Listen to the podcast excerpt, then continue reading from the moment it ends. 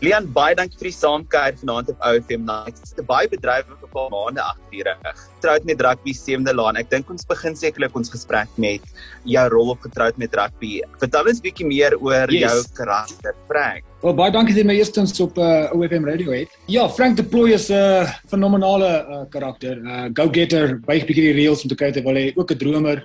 Uh, baie passievol, so ek dink baie mense kan relate met hom.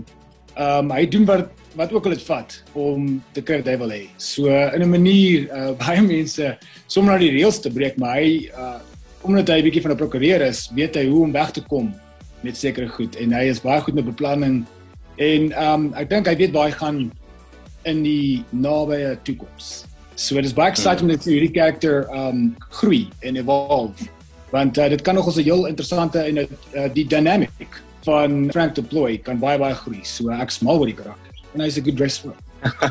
Sê vir my, jy's natuurlik geen vreemdeling op die klein skerm nie. Jy het 'n baie belangrike karakter gespeel in Sewende Laan nog 'n baie gewilde CP. Wanneer dit kom by jou jou karakters en die werk wat jy aanpak, how do you approach it? Like wat is jou proses om te sê ja, ek wil dit doen hierdie gaan 'n lekker rol wees en hierdie gaan 'n lekker projek wees. I mean, ek dink dadelik van die ehm um, van die skrip af. Het net gespring. Jy weet die die karakter, die die depth, die bietjie donker, die jy weet uh, hy's 'n dromer, iemand wat like baie terughou en net genoeg gehad het, want hy is iemand wat sê wat hy wil sê en dit maak hom dood dat hy nie kan regtig wys vir mense wie hy regtig is nie, want maak asof ons nog steeds in die 21st century is nou, you know, uh, 2021, veral met die pandemie.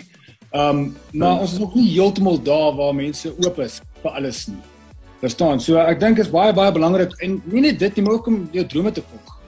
So dit het vir my baie ehm um, die karakter van my gepraat op so 'n manier wat jy, jy kan ook relate van like jy wil ook graag ietsie bereik en jy het ook drome in jou hart, weet wat dit wil hê. En dit is baie keer moeilik om vir ander mense te vertel exact want hulle kan nie verstaan wat jy voel nie. So dit was my baie belangrike ding. Ek kon definitief saam met hom daarso voel like okay dis dis actually baie baie beautiful om ietsie binnekant te hou en jy wil actually vir die wêreld wys wie jy is want jy wil trots wees op wat jy doen.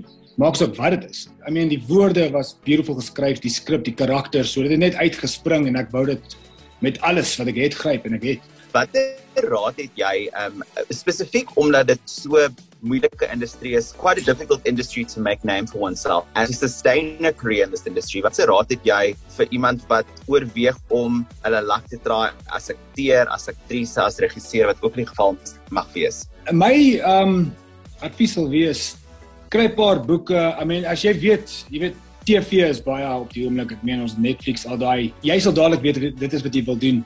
Vir my is dit mm. teater op die oomblik is moeilik nou onder uh, die pa pandemie wat ons nou het.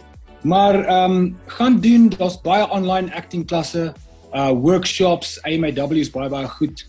Ehm um, en dis ook internasionaal. Maar ehm um, dis wat ek sal sê, skryf jy ietsie wat regtig vir jou praat van wat jy wil doen en moenie net vassit met een, okay, dis wat ek wil ehm um, staan uh acting coach of so nie. Want baie keer jy gel nie regtig nie. Jy het 'n spesiale of 'n spesifieke uh, spesifieke manier hoe jy dit wil doen. Baie belangrik is jy moet jou eie stem vind. Jy weet, like ons almal is like individue, so uh, jy moet ook so daarna kyk.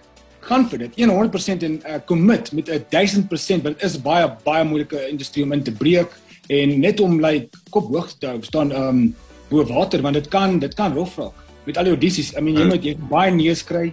Uh hou net aan gaan en werk elke dag aan jou craft as akteur. Dit is ook baie belangrik. Daar's so baie wat jy kan doen en doen altyd ek sal altyd doen wat jy kan wat jy het.